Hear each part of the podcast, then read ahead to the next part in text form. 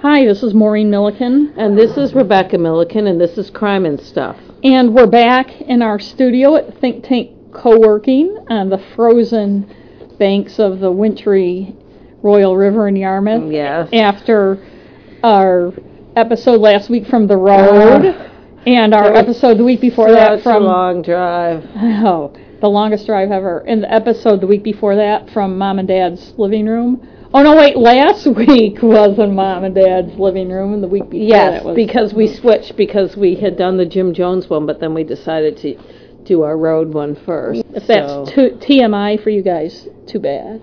Because as always, this is the podcast. that well- you would do if you had nothing better to do. Right. People don't want to know how the sausages are made. Yeah, I'm sure that that they're always wondering. Wow, I wonder how those girls Women. what they do behind the scene at that podcast because it's so technically. anyway, so here we are. yes. So And a few things have happened in the past week or so. The biggest things, not crime involved, that we want to talk about are a couple of deaths. yeah, First, Mike Connors, who played Mannix. yeah, Mannix. And Mike Connors wasn't his real name, and I'm sorry, I, I didn't can't even remember. know he was still alive, though. I mean, like was in that his sounds 90s. bad, but he hadn't been in anything for a long time. No, he can't. Didn't we have a pet named Mannix, like a cat don't or know. something at one point? I do not think so. I think we did uh, one of our short-term cats. Maybe We had a short-term cat, I don't know. or maybe it was just a toy. I don't. an imaginary pet of mine I, that you um, don't remember. I, Mannix. I'm pretty That sure would I be did. a good name though. But he was of Armenian descent, Ah, and I read in his obit, born into Fresno, California's Armenian interesting. community, and I can't remember what his real name was, but of course it had to get changed to Mike Connors because he can't have somebody with a incredibly ethnic name be an actor. Yeah, but nowadays the Kardashians. Yeah. Nowadays, you, and they're so such talented actors, Armenians. they've t- turned the tables. Every Armenian name ends in IAN. I know by that the because way. an Armenian man told me that. Ah, His I name just is figured it Sally out. Emergent. I figured it out for Emergent. myself. But one of the notable things about Mannix, besides the fact that we used to like watching it, because I don't know. wh- I love that show. one of the notable things was his secretary, Yes. played by Gail Fisher, was black, and she was one of the first. And we kind of talked about this with our cop show discussion a few episodes ago about the emergence of race, and, Uh-huh. and she was one of the first black women to play a role like that on TV. Mm-hmm. And she did a nice job. She was a very good secretary. The- oh yes. She yes. nursed his They used wounds. to call them secretaries. Well, they kind of had this undercurrent. Uh, Right, but they could never get together No. because Maybe she was they very did, and we never saw it. she was stern and nurturing at the same Yes. time. to That's him. what all men like him need. And you know who else died was Mary Tyler Moore. Yes, So sad. she could But- turn the world on with her Uh, song. Yes. I used to love that theme song. Yes. The one from the first season, Yes. How Will You Make It On Your Own, This World Is Off. I'm not going to sing I it. keep saying yes. I know you do. But that's It's my because favorite you're, word. that's 'cause you're agreeing I'm with just me. a girl that can't Right. say no. Uh-huh. I know that's what they say. But she was very. she was what? I don't Something know. about Mary Tyler Moore. I loved no, I loved that show. I think a lot of people did. Well, but we- I loved her from Dick Van Dyke. What- We da da da da da da. and she was pretty funny in that show. She had a good. She had a good. Oh, Rob.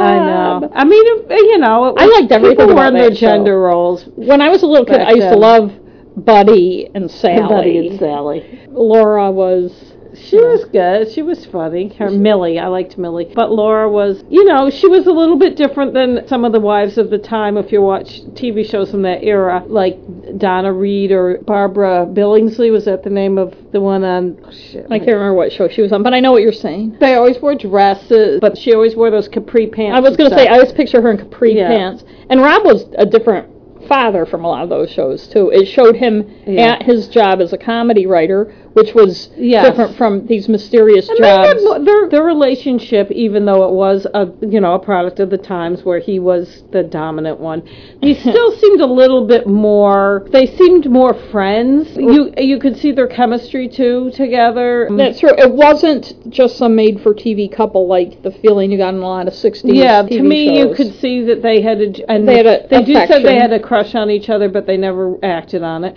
But they did obviously. To me, it always seemed like they, you know, they had a friendship as well as being married, and their characters as well as in real life, obviously, they were friends, but even the husband and wife characters were more friends type husband and wife than than a lot of characters at the time. Later on, there were a lot of couples that were like that, like Bob and Emily Newhart and stuff. But it wasn't they one were- of those patriarchal yeah, type or, or families. just cold kind of. even Like, though they did have twin beds, yeah, they but had everybody to. in the '60s That's, TV, that's so weird. except for McMillan and wife, I think maybe broke the mold. That used No, to the show Brady them in their Bunch bed. did. Oh, That was the first one, I I believe. did not Yeah. know that. I believe Wow. that was the first one. well, and that's because Robert Reed was uh, He was gay He was anyway. gay, so they could get Yeah. them into bed together. But and- that was. Uh, but- we can talk about the Brady Bunch some more other we time. can. but There's a lot to say actually about the Brady we Bunch. should have a show about the. We Brady should Bunch have a show sometime. about the Brady Bunch because there is a lot to say. And Anyways. Florence Henderson just died. Oh, I Florence. She was one of the last deaths of 2016. Yes, she was. That's right. Anyway, so, So, do we have anything else that's been going on with us or our podcast that we need to talk about before we delve into our? well, one thing I don't want to talk about is politics because I'm Okay. just done with we're it. not okay. I'm not done with it. I mean, I'll always. we're be. not. We won't be done. We're not going to talk about it on this podcast. No. There will be nothing close to politics. Not that anyone has said anything to us about our last no. one. No, all our emails have been positive. All our emails. Then I'll just Yes, dive. why don't you dive right into Dive your- right into our- So th- this week, Mo uh, Maureen. You can call me Mo. Mo. All my friends do. Uh, you're supposed to make some joke about me not I having any know. I was friends. gonna say- I was But gonna- you're- I was gonna say I don't think your cat can talk. but you look so sad when I said that. You're thought of by friends. anyway, so Mo's gonna do. But you know that's the great thing about family. They have to be your friend whether you like it or They not. don't, we don't really have to now. no, I guess you don't have. But we so that means I. But we have to be, we can't get rid of you either. That that's easy. right. They So- have to take you in. What Isn't is it? your, Well, it's a complex tale that was just resolved this past week or the week before is when this podcast drops it'll be a couple weeks so there may be there may be updates between when we record this and when it broadcasts and if so we'll update it next week but it's the resolution of one of the biggest mysteries that the state of New Hampshire law enforcement has ever dealt with ooh, it's not the complete resolution though and you'll see more oh, I can't wait. so why don't I get right to it yes, it seems, looks like a long one. That's what she said. That's sad. We crack ourselves I know, up. we're, we're so funny. Yeah. In 2014, Lisa, a married mother of three in California, decided to find her birth parents and submitted her DNA to an adoption website that helps families connect.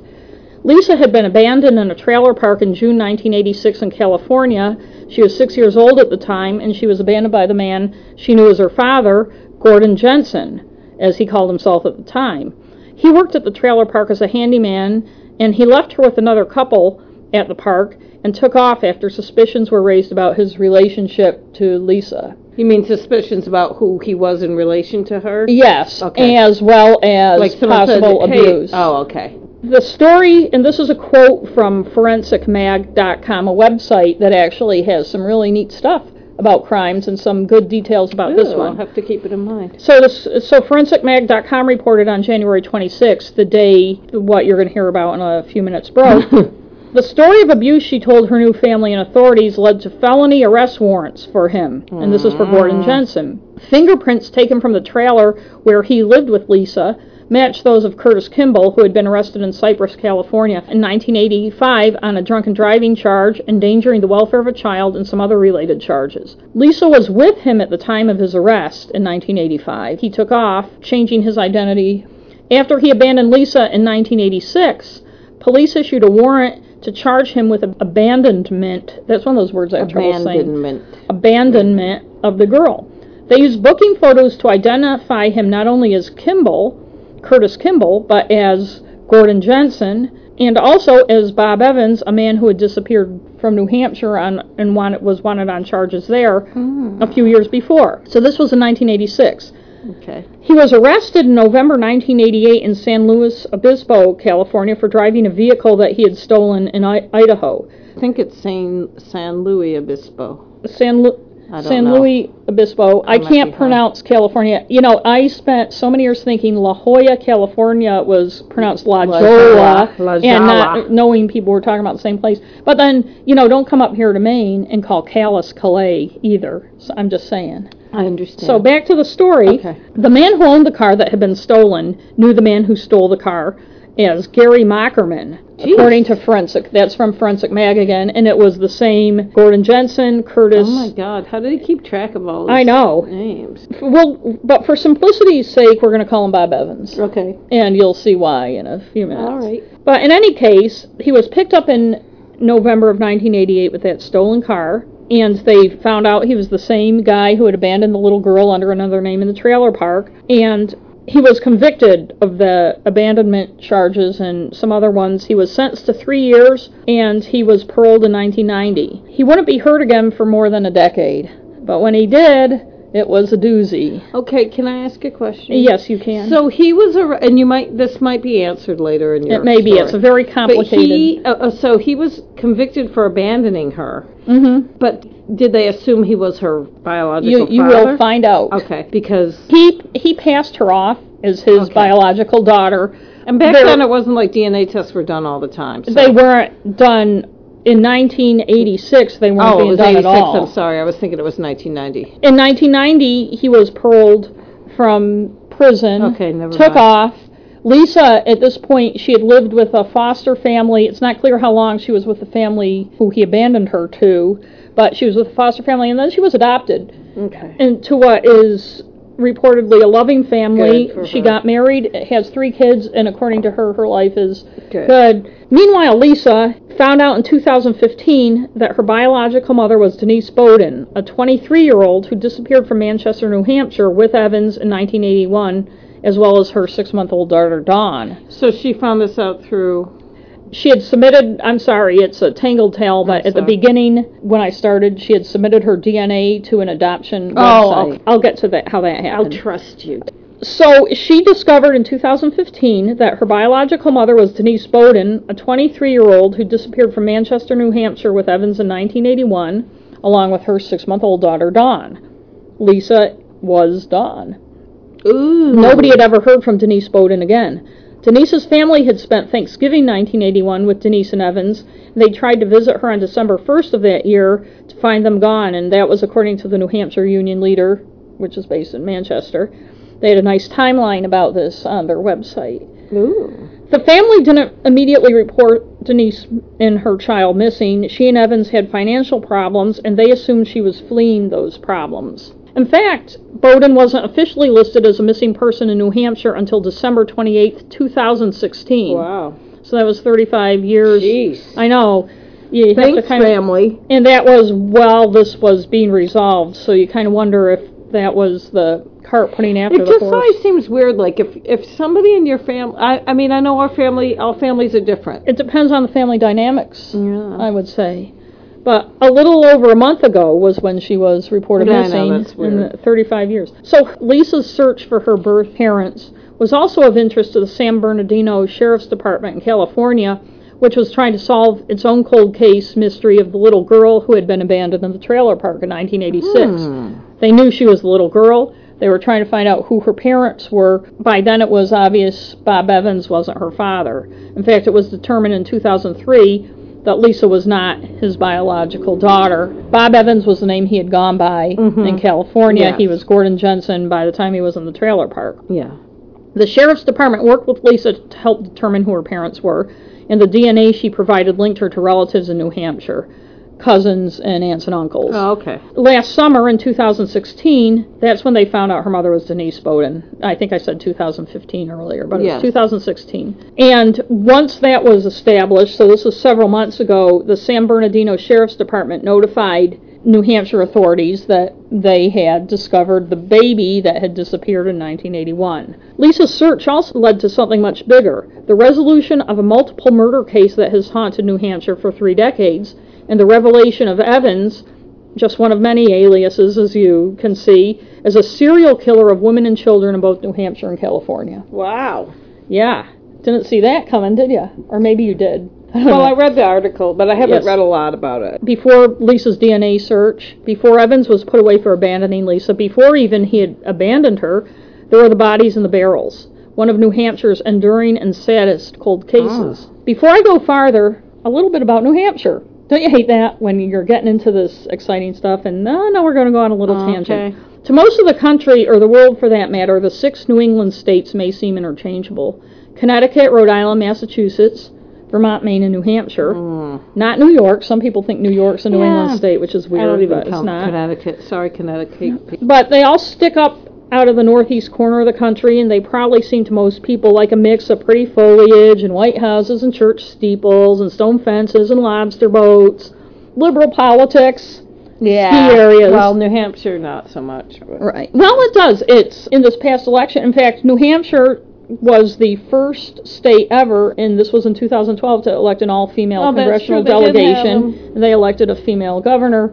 That's they, true. like Vermont and Maine, the two northern New England states that are on either side of it, their politics may be considered conservative in some ways, but they also have this flinty individualism Yeah, that's true. and pragmatism in a lot of ways. There's there are three of the m- least religious states in the union, according to the Pew survey. Ah, I wasn't going to go cool. into all that, Hmm. Okay. but I will say the three states, Maine, New Hampshire, Vermont, and northern New England, while they have distinct personalities, they share qualities like mostly white populations. They're three of the whitest states in the Yeah, union. that- yeah. They have stunning scenery.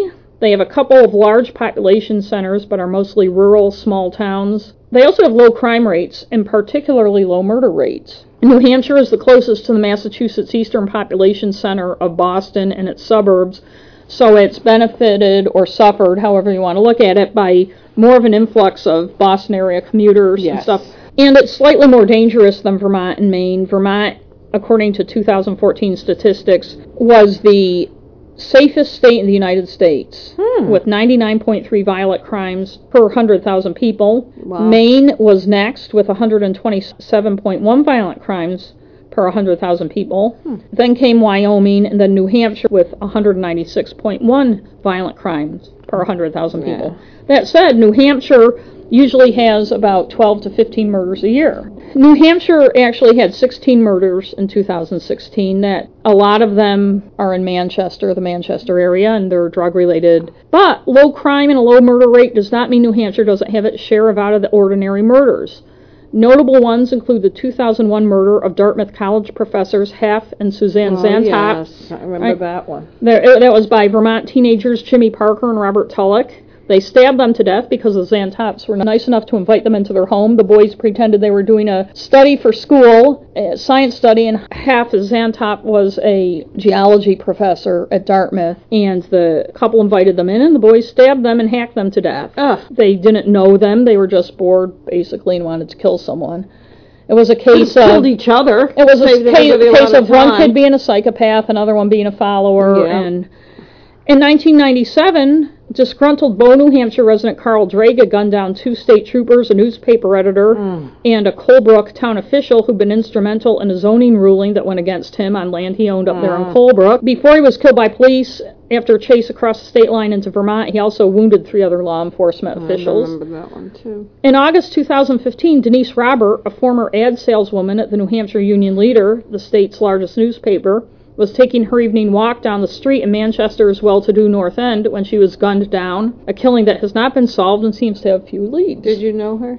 No, I didn't. I knew who she was. I worked there, but um, That's weird. it was weird, and it's something that That's we'll probably have to sad. talk about sometime soon, but no, can you imagine you're just going for your evening walk Yeah. in New Hampshire? they don't think it was a random crime. Oh, So New huh. Hampshire may not have a lot of murders, but the ones it has tend to stand out. The Beerbrook bodies, though, stood out more than most simply because of the mystery surrounding them. In 1985, some kids found a steel drum on Bearbrook State Park in Allenstown, New Hampshire, about 15 miles north of Manchester. They rolled the drum around a little, but moved on after it popped open and a garbage bag fell out. Ugh. A few days later, on November 10, 1985, a hunter came across the barrel and bag and discovered they contained what turned out to be the remains of a woman in her 20s or 30s and a young girl, Ugh. probably about 10 years old. The remains were dismembered, and the medical examiner determined that the two had been beaten to death, specifically blunt force trauma to the head, and that they were probably killed between 1980 in 1984. And when were they found again? I'm sorry. November 1985. If they were there that long, how could the forensics? How do they tell that they've been beaten to death? Their oh, maybe because skulls, their skulls are blunt crushed. force okay, trauma well, to the crushed. head. Okay. Yeah, Yeah, y- Sorry, I didn't. That's one of the few causes of death that can be determined from Sometimes skeletal stabbing, remains. too, yeah. Sometimes stabbing if there's if it, If hits, it the bones, and okay, stuff. Yeah. But- Okay. Never mind. DNA tests later showed the woman and girl were related. In 1985, DNA testing was in its infancy, and that wasn't an immediate finding. But police release of composites of what they may have looked like or any pleas for information produced nothing. Police canvassed schools, a nearby trailer park where at least one sex offender lived, and their search even went into Quebec, which borders New Hampshire to the north, but they got no results. In 2000, 15 years later, a police detective new to the cold case of the remains of the woman and child, John Cody, found another 55 gallon barrel about 100 yards from where the first one was found. It included the remains of two young girls between 2 and 6 years old. DNA tests showed that the younger one was related to the woman found in the barrel 15 years before and the girl found in the barrel 15 years before. The other girl was not related to those three. And their cause of death of the two younger girls has never fully been determined, although it, later tests determined it was p- probably blunt force trauma. So, so he found the barrel in 2000. Mm-hmm. He must have gone back.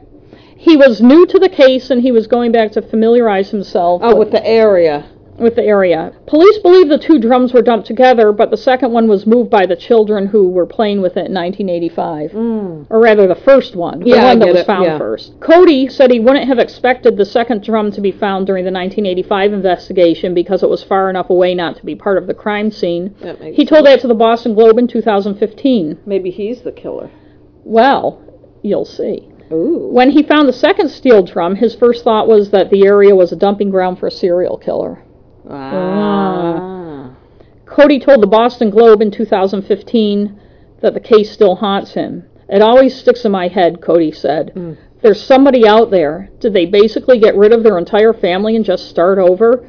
And are they now living with someone? It's a scary thought. And he was right. But that wouldn't be determined for another year and a half. Oh. In the meantime, theories abounded.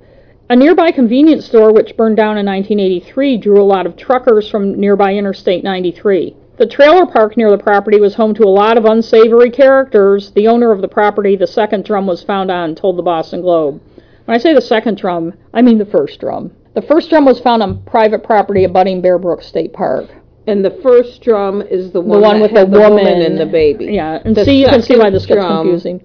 Is the one with the two younger girls Okay. And one of the younger girls is related to the woman Yes, and the I get it. ten year old. and they think they were dumped at the, probably at the same They were time. bumped together. All They right, think all now right. they were dumped together and at the same time, and understand. the and the barrels got separated Yes. Okay. by time. And then it's wooded recreational area, you know, where people would be hunting and snowmobiling. It's not aside from that trailer park, it's not a residential area. Even though Bob Evans, who had disappeared with Denise Bowden and her baby in 1981, had done electrical work for Edward Gallagher, the owner of the property that abuts the park, as well as at the nearby trailer park. He was kind of a handyman.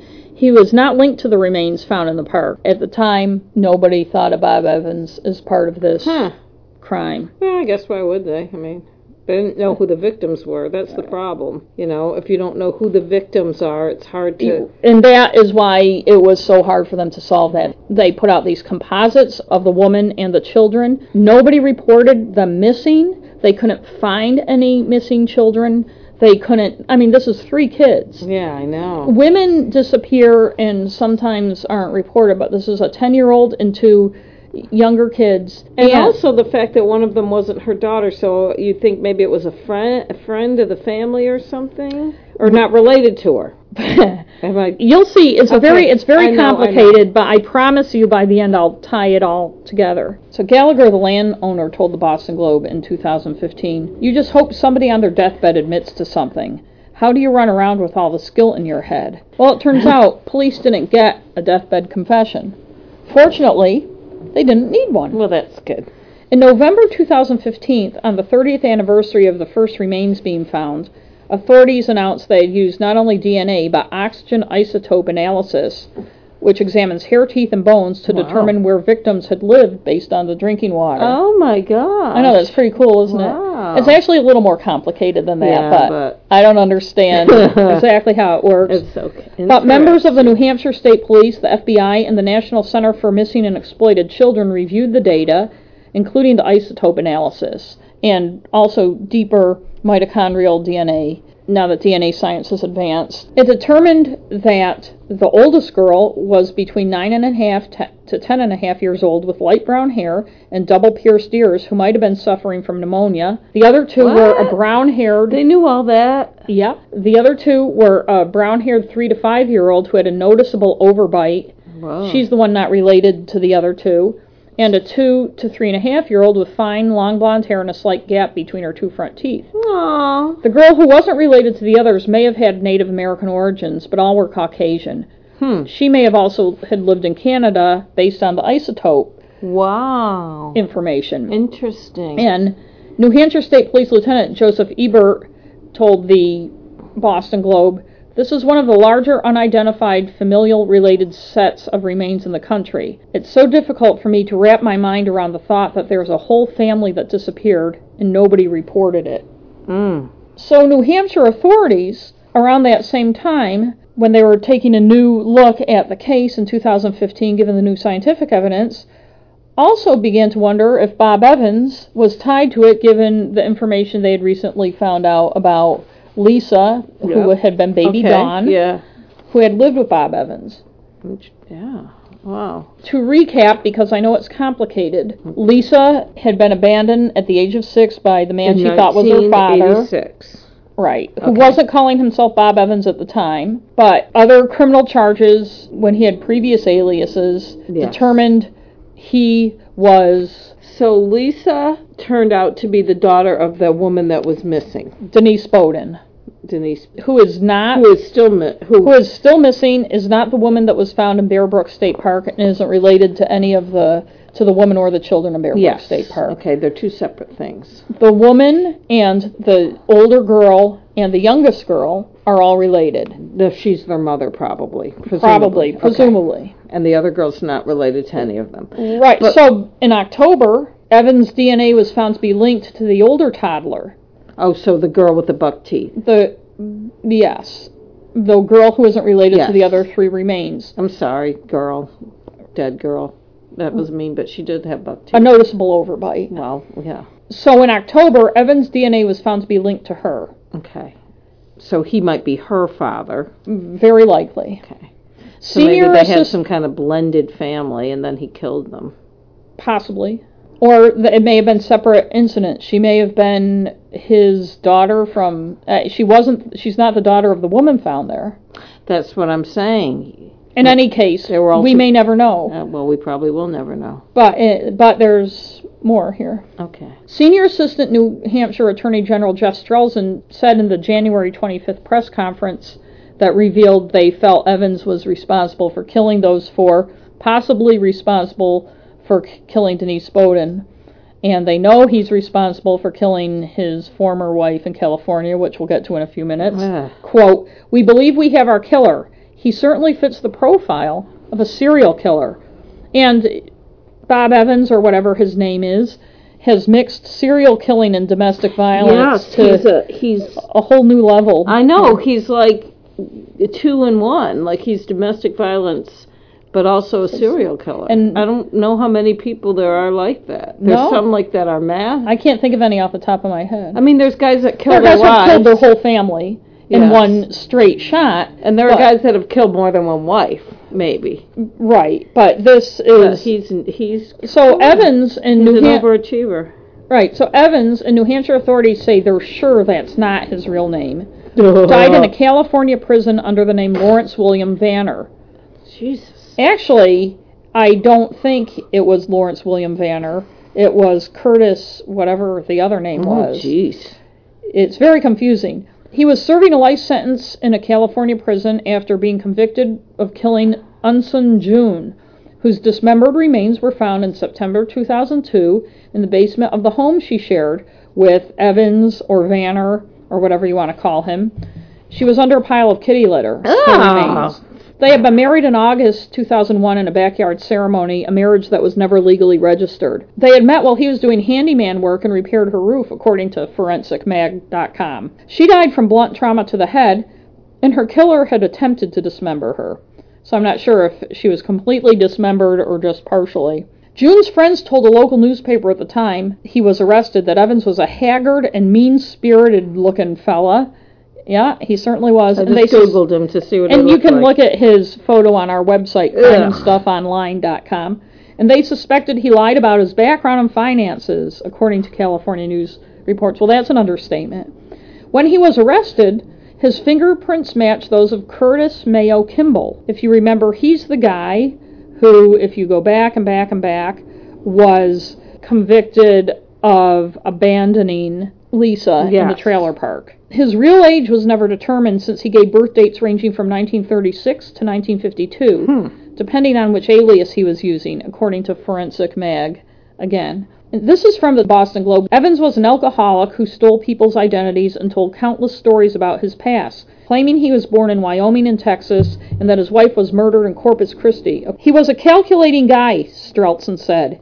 He didn't give out much information about himself. He was being smart about trying to cover his track. Investigators said that Evans is also an alias, which we've already said, and they do not know what his real name was. They think he might have served in the military, possibly the Navy. This is still from the Boston Globe in the 1970s, but do not know where he was born or raised before he arrived in New Hampshire in the 1970s. This is a guy who is a chameleon, Strelson said. We are all real confident that his real name is not Bob Evans.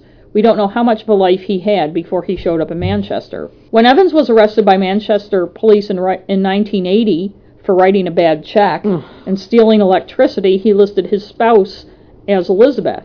That woman has never been located, and it's not known who she is or if she ever existed. New Hampshire authorities, Strelson said, believe Evans killed Bowden around the time she disappeared in 1981. She is not the woman, as we've said, whose remains were found in Bear Brook State Park. On January 17th, before New Hampshire authorities announced that they believed they had solved who killed the women in Bear Brook Park, New Hampshire authorities searched the Manchester home where Bowden last lived with Evans in 1981, but they came out up with nothing. So, Forensic Mag reports Based on things he said in his history, they believe he may have been in the military, which we already said, perhaps in the U.S. Navy prior to appearing on the New Hampshire radar in 1977. Heavy drinking marked his entire life, including the DWIs. And he also was a drifter, with only months at a time in the same place. Almost everyone he met along his travels described him as aloof and strange.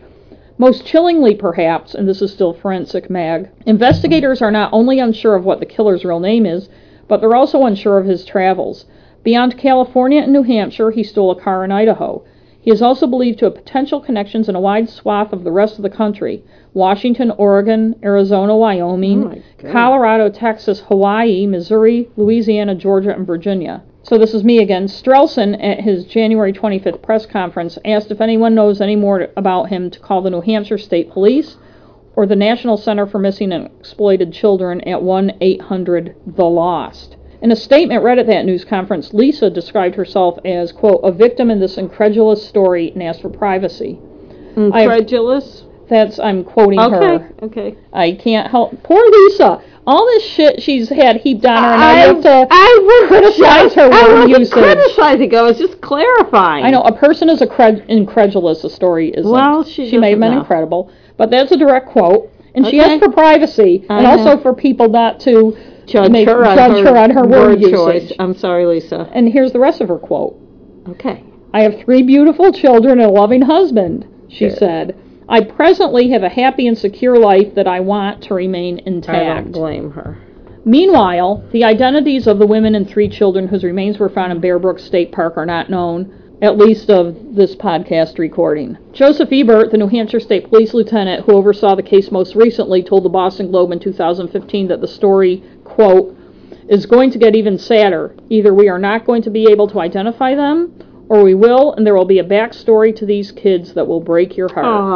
Aww. And so the New Hampshire authorities, you know, it's a little unsatisfying. They decided 100% that Bob Evans or whatever you want to call him killed these women in the park. They're pretty sure he killed Denise Bowden, though her remains have never been found. They know he killed his wife in California. Ah. They have no idea, particularly in that those 12 years between when he was paroled for the charges of abandoning Lisa and when he was arrested for killing his wife, who he may have killed I'm or where sure he he may have killed been, people. what aliases he may have gone under. So they're hoping more information comes out. But what they really want to do, what New Hampshire's wanted to do since 1985, is find out who that woman and those three kids found in the park are. Which they, there are composite pictures online. I There- looked up Bob Evans' killer. they on had Google. composite pictures early on. I started working at the Union Leader in 1987, and we did a lot of stories on this.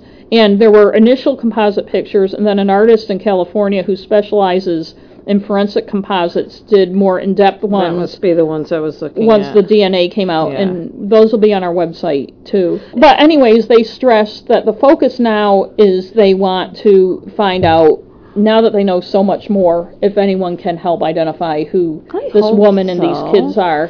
But the thing is, what could you know, like just like when Denise Bowden um, disappeared, her family didn't report her missing because they just assumed she took off. This other woman, it could have been the same thing. She could have done it before she even had, you know, if they if she lost touch The with woman her whose family. remains they found. Yeah, the ones that nobody knows. I mean, maybe nobody would have reported these children missing because she may have left where her loved ones before she even had kids, and then that's true. and although she kept to herself, and she's with this.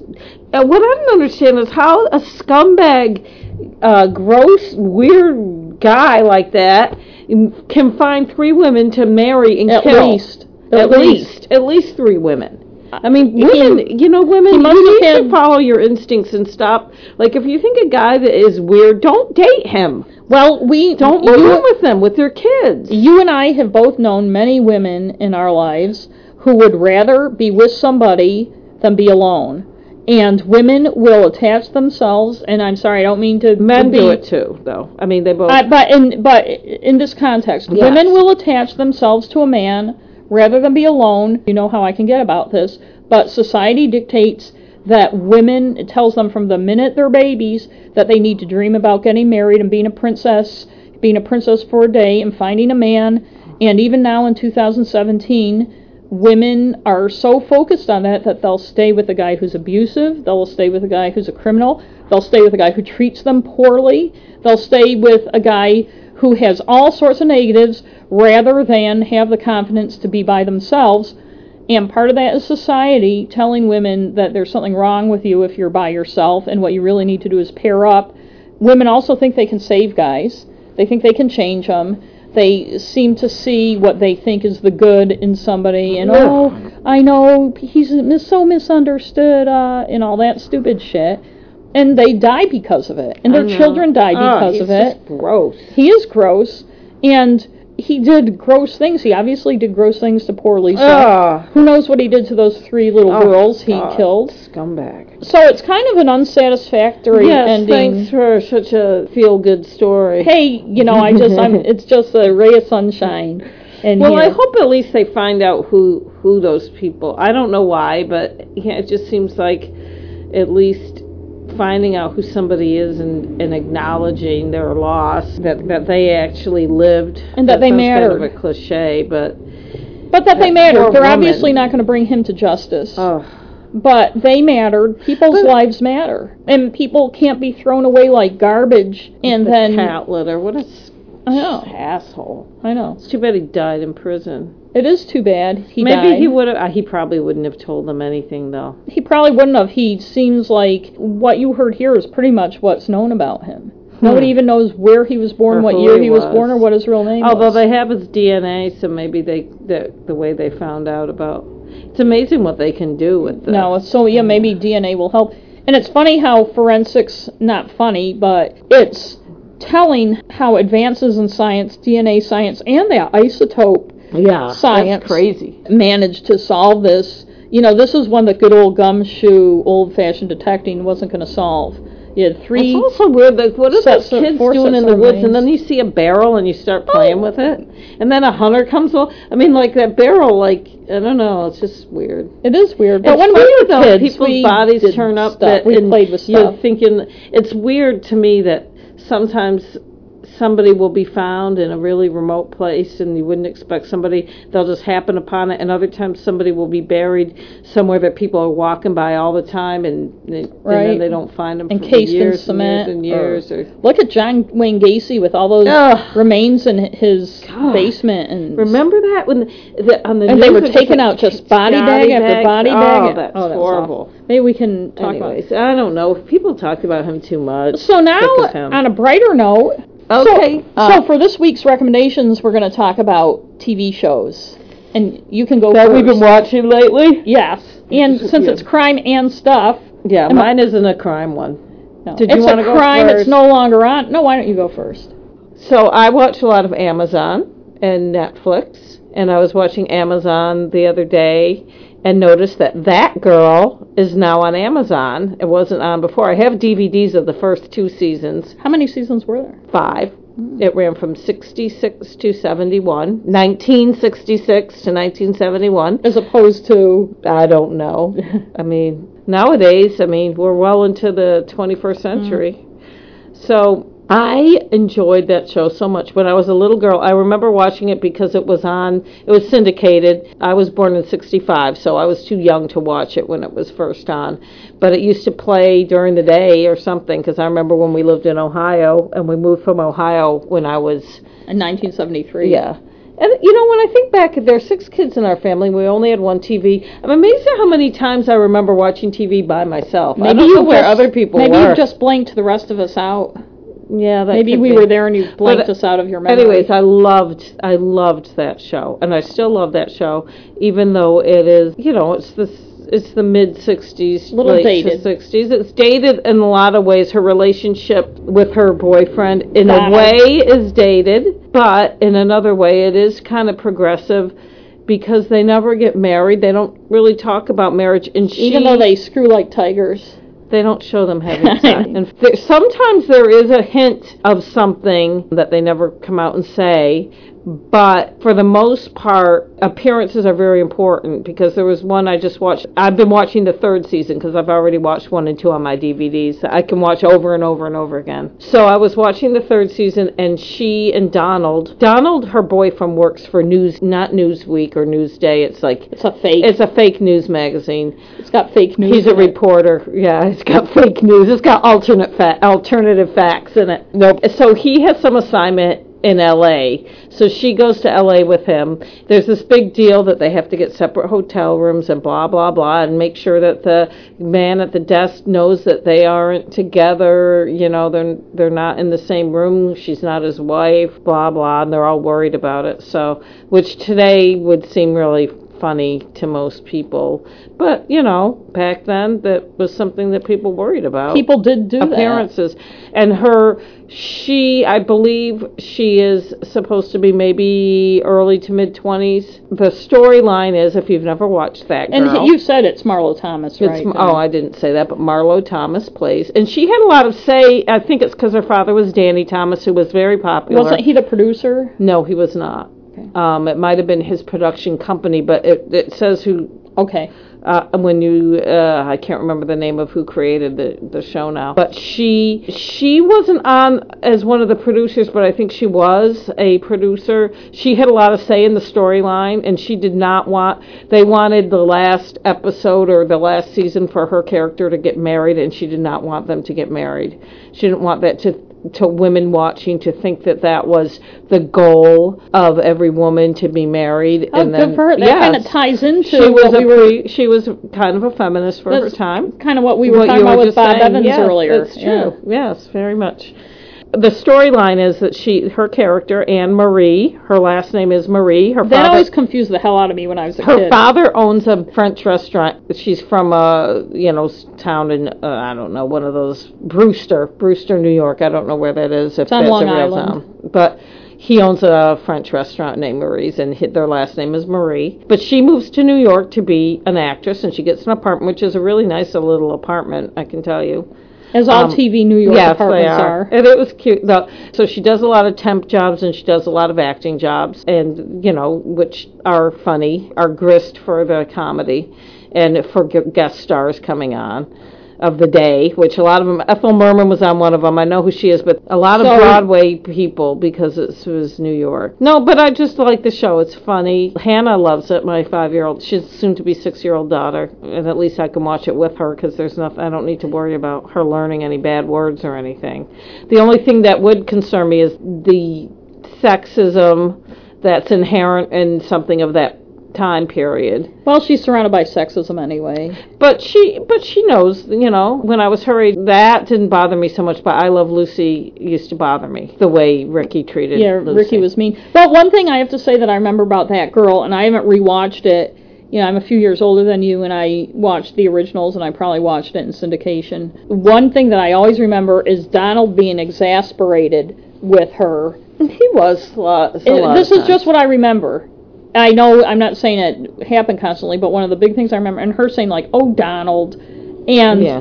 you kind of sided with her over him. His exasperation, even when I was a little kid, his exasperation was annoying Yeah. to me. That I felt he was kind of square, kind of a stick in the mud, and could have been more supportive and and into her than he was. He was okay though. Yeah, but yeah, I Ted agree. Bessel. But that was again, like I said, that that was the way relationships Right. were at the time. There's nothing like that. One now. episode I thought was kind of funny is he had written. He's a reporter, but he also wanted to be a writer, a real writer. No, he had written a book, and Anne's father had a customer at the restaurant, a regular that was a publisher. He knew he was a publisher, so he Oh, wanted to hook him lucky. up. Well, it turns out the guy publishes books that are very sexual. Like he didn't know what type of publisher the guy. Erotica? was. Yes, I can't remember exactly what happens then, but Donald sexes Donald's- his book up. no, his book already has sex in it. The book get, does get published, or somebody reads it, or something, and Anne's father scandalized. I guess it's a pretty boring story, but anyway, Cool story, so bro. What's your, what's your recommendation? I'm a little late to the party on this, but I just watched the second season of the TV show Fargo. Oh, I've never watched any of that, so I'm really and I late. watched the first season quite a while ago. I bought the second one from Amazon Prime because I was just dying to watch it. I figured it was never going to be free anywhere that I could tell. One thing I liked about both the first and second season, first of all, I love the movie Fargo. Yes, I and did I love and that I movie. thought it was really well done. The stylization, the Coen Brothers, the way they stylize, Yes. the way they they shoot. and I'm not I you know I don't know a lot of the f- terms for film and stuff, but the way they shoot things, that's got a very stylized kind of artistic way of presenting that whole feeling. You have these kind of nice, seamy Minnesota people with their Minnesota accents, North and it- Dakota. well, in the TV show, it's Minnesota Why is it called Fargo then? because it's kind of, but not really based on the movie. And Fargo does come into play in a couple places, but in any case, people do have Excuse me. so they have these kind of down home northern midwest accents that are very distinctive and they all seem so nice and sweet and then these horrible horrible things happen and so you get that kind of cool superficial layering of niceness and down hominess and then there's just eh, horrific violence underneath both TV seasons really captured the feeling of the movie. The Coen brothers are listed as like executive producers or something, but they didn't play a big part in the TV series.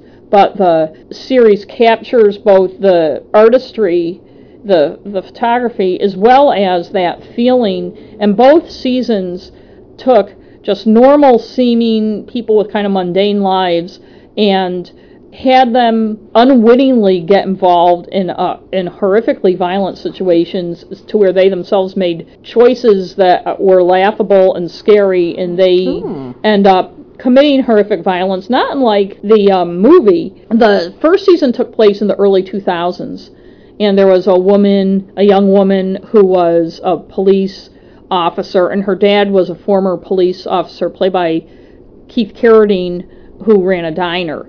The second season takes place in 1979, where that father is a state trooper and she's a six year old girl. And one of the cool things about the second season is the actors in it. You have all these people, and Jean Smart plays the mother of this Oh, I love her. North Dakota crime family, and that is North Dakota. They live near Fargo. And it took me a little while. And one thing I like about Amazon Prime is you can tap the screen Yes. because I watch and I see love who's that. in the scene. That's the and thing I then, like holy about shit, that. it's Gene Smart Yeah. playing completely against type and really, really great. Ted Danson plays the father-in-law of the cop, who's played by Patrick Wilson. And I recognize him immediately, but he also plays against type so there's a lot of that in there, just as in the first season, Keith Carradine and Billy Bob Thornton, Oh, that's right, Billy Bob. Billy Bob, and he was good. And in this one, it and then Jesse um, Plemons, who was in Breaking Bad and was also in Oh, Friday yes, Night Lights, yes, the TV yes, show Friday yes. Night Lights, and Kirsten Dunk. and Kirsten Dunst is fantastic as the beautician Peggy, who is a little nutty and wants to be self actualized and all those things that people in the 70s wanted to be, and just it's just wild. And I don't want to. I know it came out a couple years ago, and there is a third season coming out that takes place in 2005, I think. But I don't want to be a spoiler, but I will say it is if you're a fan of the movie, if you're a fan of the first season, the second season does a great job. One thing I will say, there were 10 episodes, and towards the end, the amount of carnage and violence got to even me a little bit, and I'm not one who is bothered by that. Hmm. But I, it's finally like, oh, come on, how many people are, are going to get shot?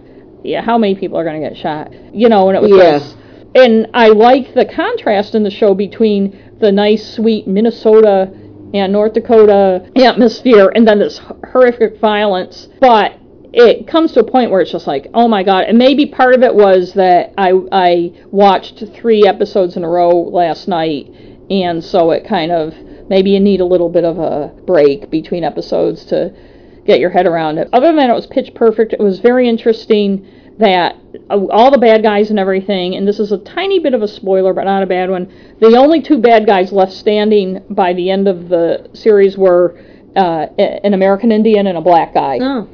Everybody else had been pretty much slaughtered. Well, just the fact that they have.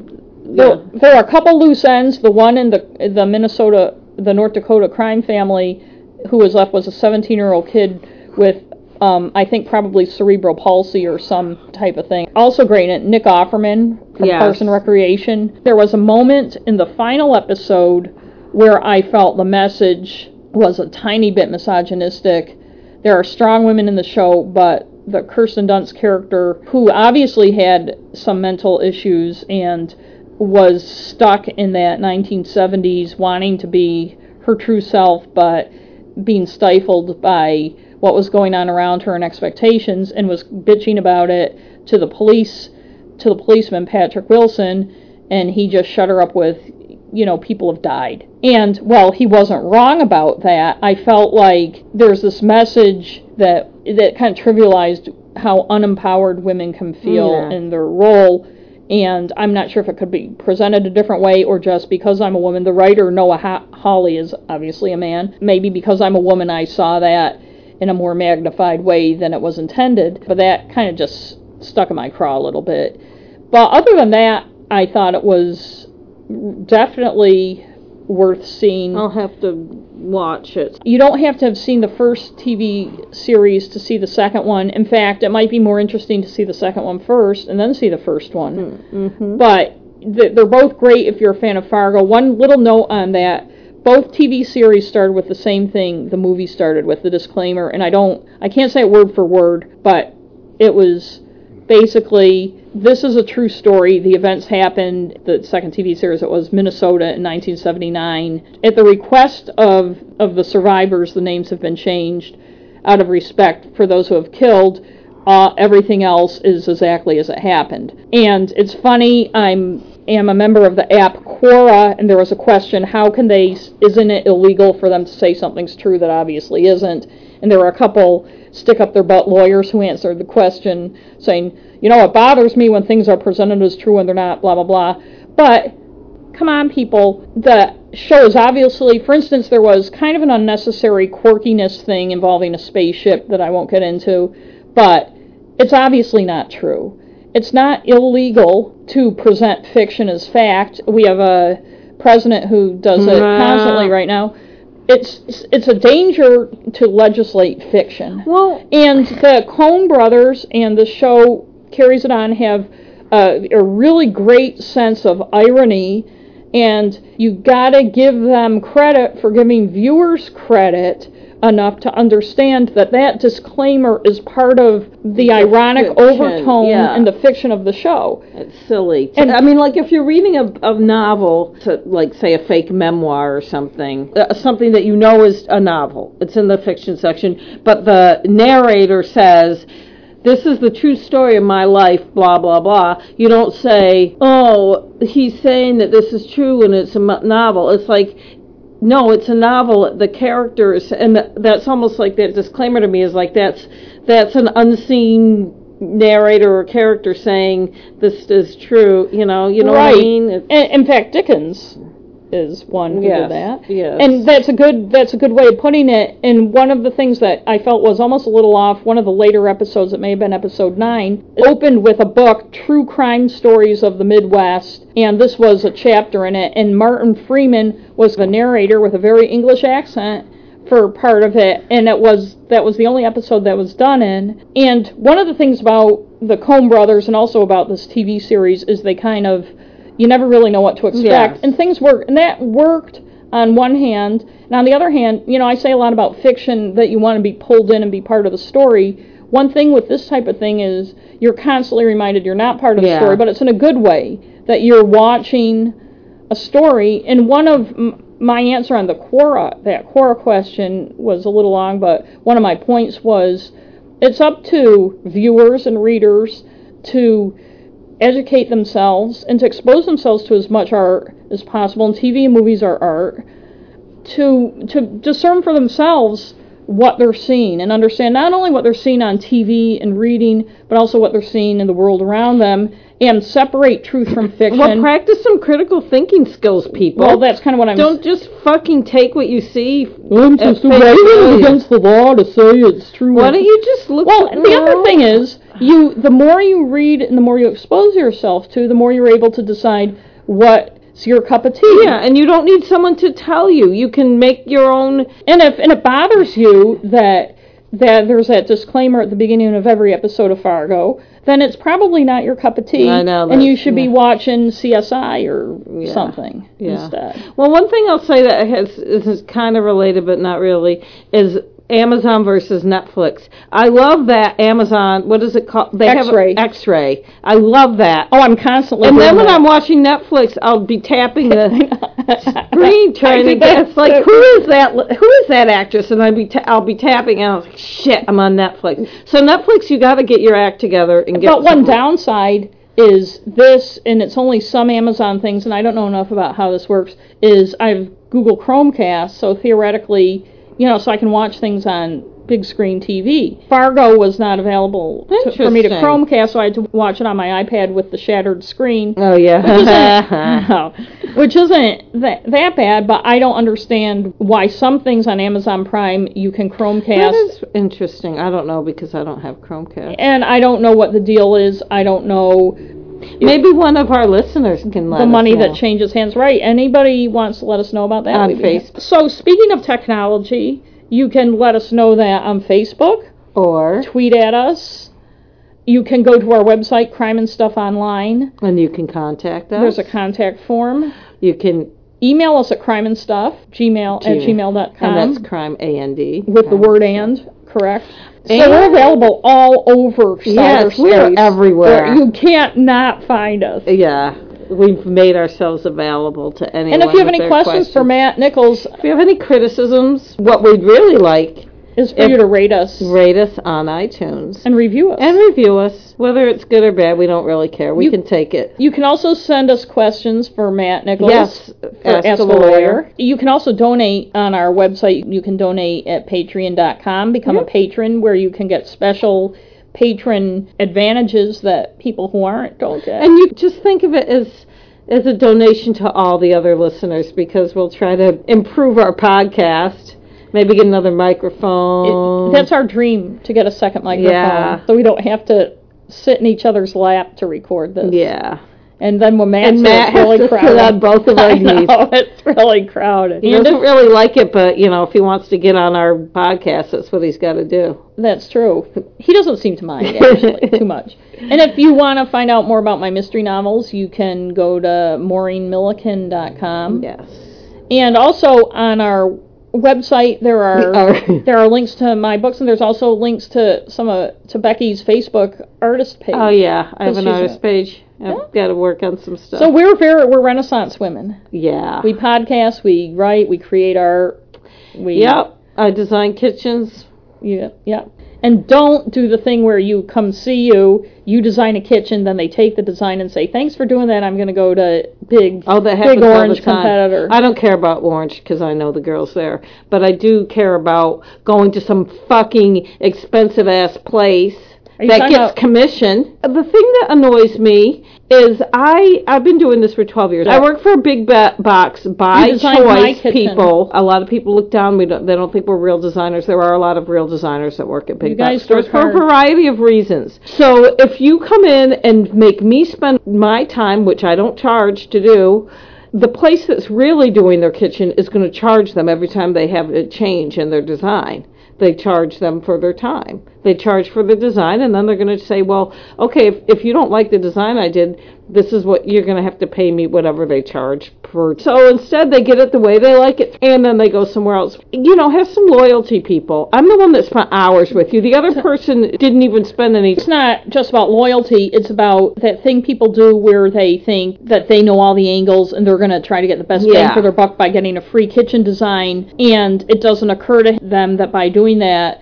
They're wasting your time. They're, in the long run, ripping off a lot of people by using the resources It's of the one big thing, though, box. It's one thing if, like, I've had people that I've been friends with that done them when I know they're not going to buy it from me. I had a friend who lives in Montreal. He couldn't buy it from me, but he asked me if I had any ideas. He's my friend, and I did it for him, and I did some pictures. And I don't mind when, when someone's honest and on the up and Right. up. And if, but don't lie to me, okay? Don't pretend. Or, or the other thing is, you're going place to place to place because you think you can get a better deal. I got news for you. It's going to cost the same no matter where you go. So if you think the first person you went to did a good job, don't waste everyone else's time. None of us like that. I don't The understand. girls at Home Depot don't like it. I don't like it. I don't understand how they have the energy. People have the energy to do I that. save like what, two hundred bucks maybe? You know, And then you think what they pay for gas going from place to it's place the time it and takes. the time waste. In any case, Whatever. I got so off on that's my everything you wanted to know soapbox. about kitchen design, but we're afraid to ask. But all my customers would tell you that I don't rant like this to them. I'm very no, nice you're to no, everybody. it's, you save it for your non-work hours. Well, I like all my customers. 99% of the people I deal with are very nice people. In any case, Any case, yes. so it's getting late. We So I both have to go have, home. real jobs we have to go to in the morning. Ugh. So, you know, we have to work. We don't work, we don't get paid, as Bruce Springsteen sings. So Yeah. we'll see you next week. Well, for- we will be talking about something.